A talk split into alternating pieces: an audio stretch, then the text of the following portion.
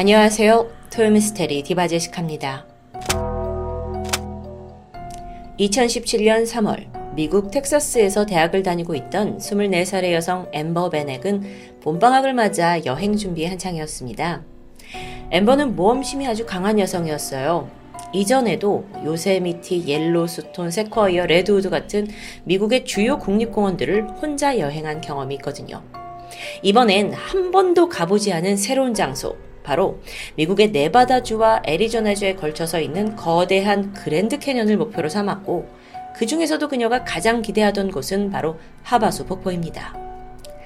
하바수 폭포는 그랜드 캐년에서도 아주 깊은 협곡에 숨어 있습니다. 인디언 부족 보호구역이라서 접근하기가 쉽지 않고요. 또 무엇보다도 가장 가까운 마을과 10km 정도 떨어져 있어요. 그야말로 오지라고 할 수 있죠.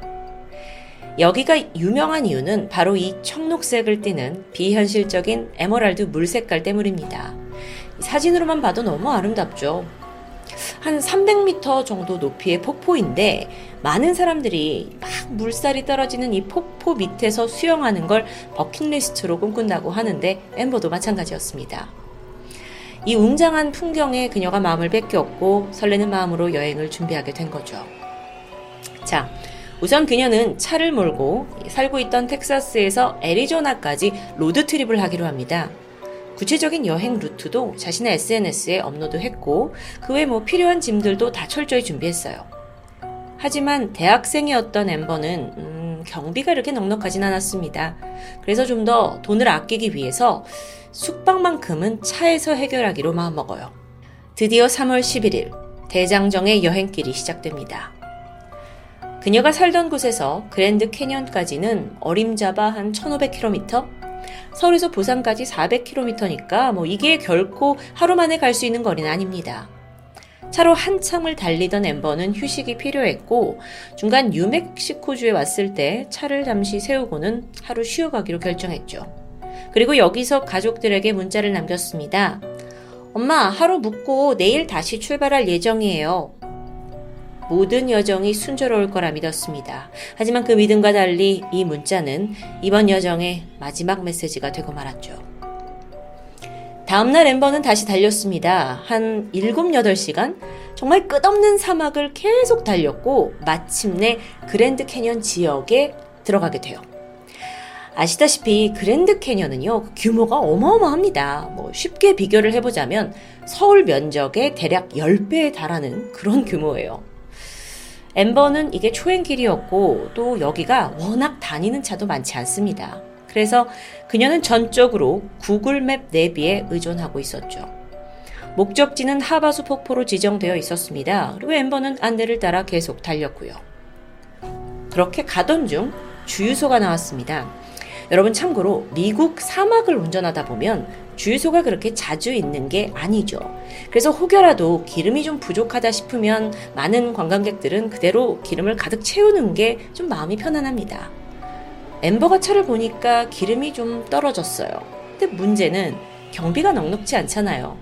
근데 이 주유소의 기름이 좀 턱없이 비쌌던 겁니다. 그래서 고민하던 끝에 좀만 더 버티고 다음 주유소에서 즉각 연료를 채우리라 생각한 채 그녀는 다시 길을 떠나게 되죠. 그렇게 한창을 가던 중 엠버는 문득 갸우뚱했습니다. 눈앞에 보이는 길이 좀 불안한 거예요. 분명 구글맵이 이끄는 대로 가고 있는데도 말이죠. 엠버가 원래 달리던 도로는 64번 국도. 근데 어느샌가 그녀가 도로가 아닌 선인장만 종종 보이는 사막 한가운데에서 비포장 도로를 달리고 있었는데요. 심지어 얼마 후에 도로 안내판이 보이는데 이 길은 관리되지 않은 길이며 여기서 생기는 위험은 모두 스스로 감수해야 합니다. 너무 소름 돋잖아요. 그러고 나서 생각해 보니까 이 길을 오는 내내 차를 한 대도 보지 못했고 도로는 점점 야생의 느낌이 짙어집니다. 아니 근데 일단 이 구글맵은 계속해서 이 길을 안내하고 있었어요.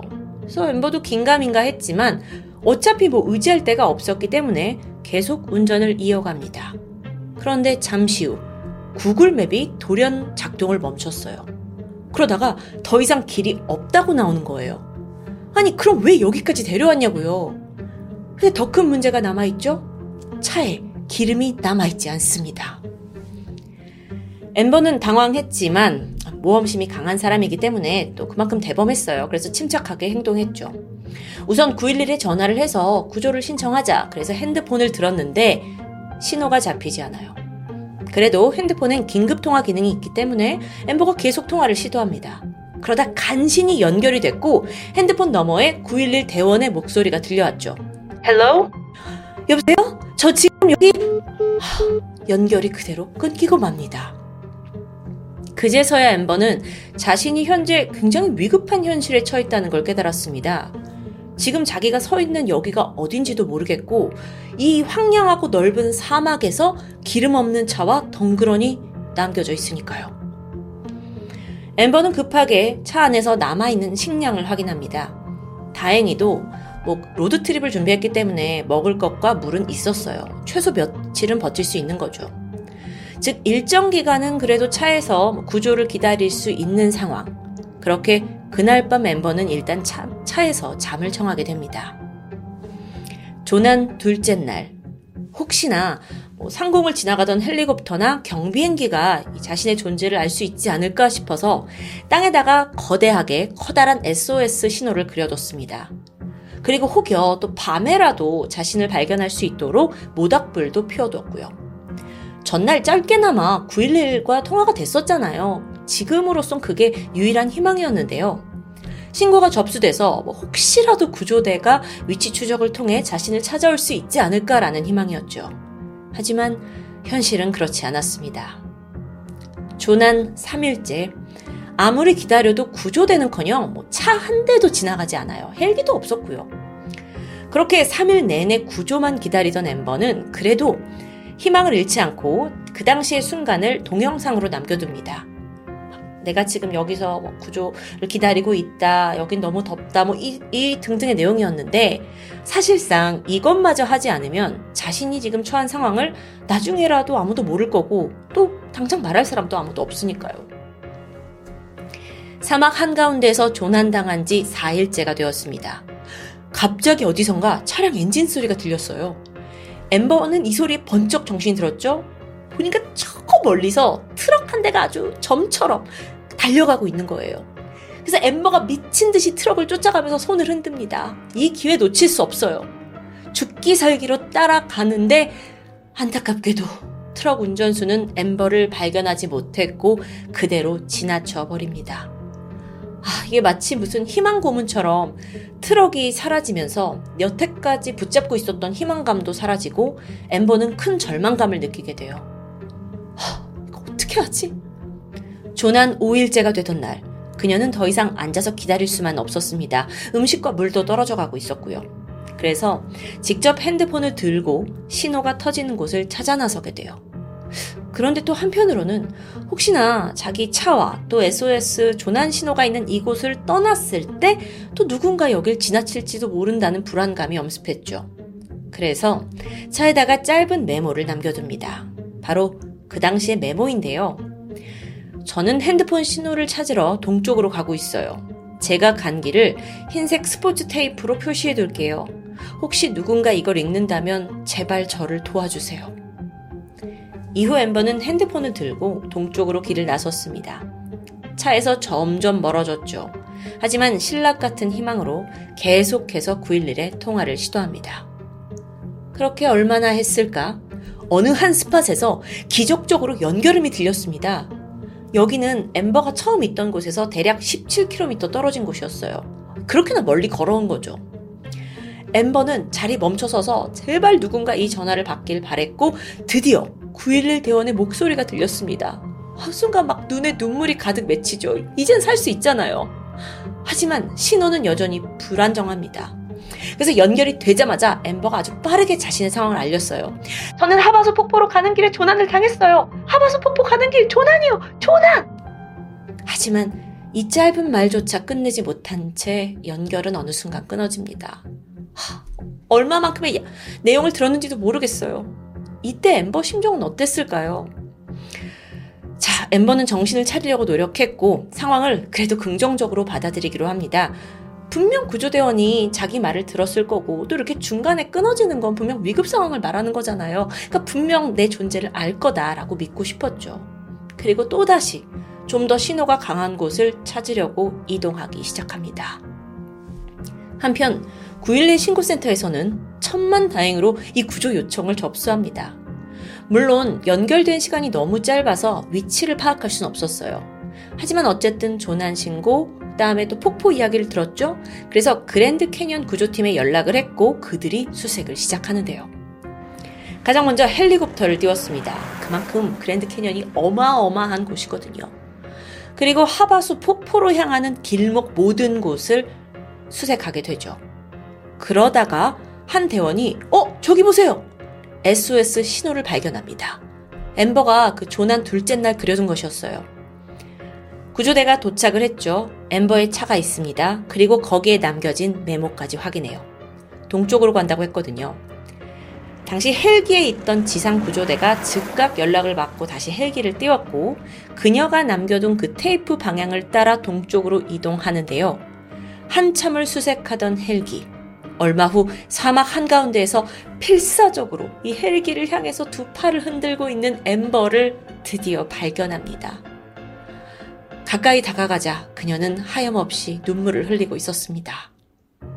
2017년 3월 17일, 조난 119시간 만에 엠버는 기적적으로 구조됩니다. 그녀가 남긴 SOS 신호와 또 메모가 큰 역할을 했고요. 구조대원 말에 따르면 이런 패닉에 처할 수 있는 상황에서 판단력을 가지고 침착함을 잃지 않은 엠버의 행동을 굉장히 칭찬했는데요. 그런데 구조 직후 엠버는 극심한 탈수 증상을 보였습니다. 그래서 즉각 병원으로 옮겨졌고 응급 치료를 마친 후에 그녀는 그래도 회복을 할 수 있었다고 해요. 당시에 병원에서 살아 돌아온 기분이 어떠냐라는 질문에 나는 오직 가족들을 기다리면서 어, 이 상황을 버틸 수 있었다고 말합니다. 그런데 아주 놀라운 사실이 남아 있습니다. 이런 극한 체험을 겪은 직후 엠버의 행보, 그녀는 구조되고 건강 회복했잖아요. 즉각 그랜드 캐년 관광을 재개했다는 점이었죠.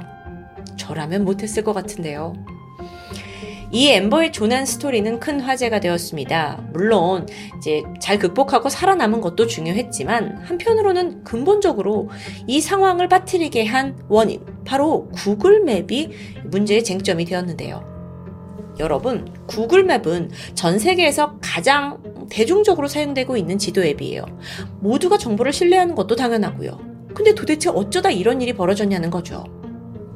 그랜드 캐니언의 구조대에 따르면 엠버가 향했던 그 길은 이미 35년 전에 폐쇄된 길이었습니다.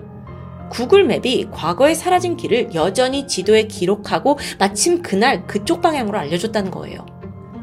심지어 엠버의 스토리가 막 이제 해외 토픽으로 알려지면서 일파만파, 어? 나도 거기서 똑같이 길을 잃은 적이 있다는 증언까지 등장합니다. 어, 이거 굉장히 심각한 문제인데 사실 구글 맵의 오류는 이번이 처음이 아니었죠. 하나 더 말씀드리면 지난 2016년 미국 텍사스에서 토네이도가 왔었거든요. 그래서 많은 집들이 무너졌고 이걸 철거하는 작업이 진행됩니다. 이때 인부들이 해당 주소를 부여받아서 구글맵에 찍고 도착해서는 그 집에 이제 철거 작업을 해야 하는 건데 문제는 구글맵이 엉뚱한 장소를 알려줬어요. 그래서 인부들이 도착을 해서 집을 철거를 했죠? 근데 거기가 아니었던 겁니다. 집주인은 하루아침에 황당한 상황에 처했고요. 알고 보니까 구글 맵이 그냥 호수가 똑같은 다른 집을 오류로 알려줬던 겁니다. 이 일이 있고 난 후에야 구글 측은 해당 지역의 주소 오류를 급히 수정했고요. 자, 이번 엠버의 사연이 알려지고 나서 구글은 어떤 입장을 보였을까요? 그게 좀 황당합니다. 자, 구글에서는 여러분, 구글 맵은요, 길을 찾는 보조장치로만 사용하셔야 합니다. 에? 그러니까 자신들에게 100% 책임이 있다는 건 아니라는 거죠. 근데 여러분, 아마 많은 분들이 운전을 할 때 이미 맵에 그냥 맵이 이끄는 대로 가는 게 좀 익숙해진 삶 아닌가요?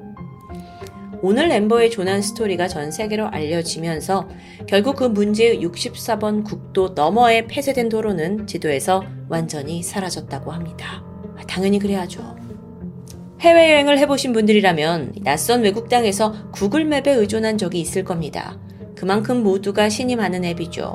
근데 이게 결국 누군가를 죽음 직전까지 몰고 갔다는 건 꽤나 충격적인 사실인데요.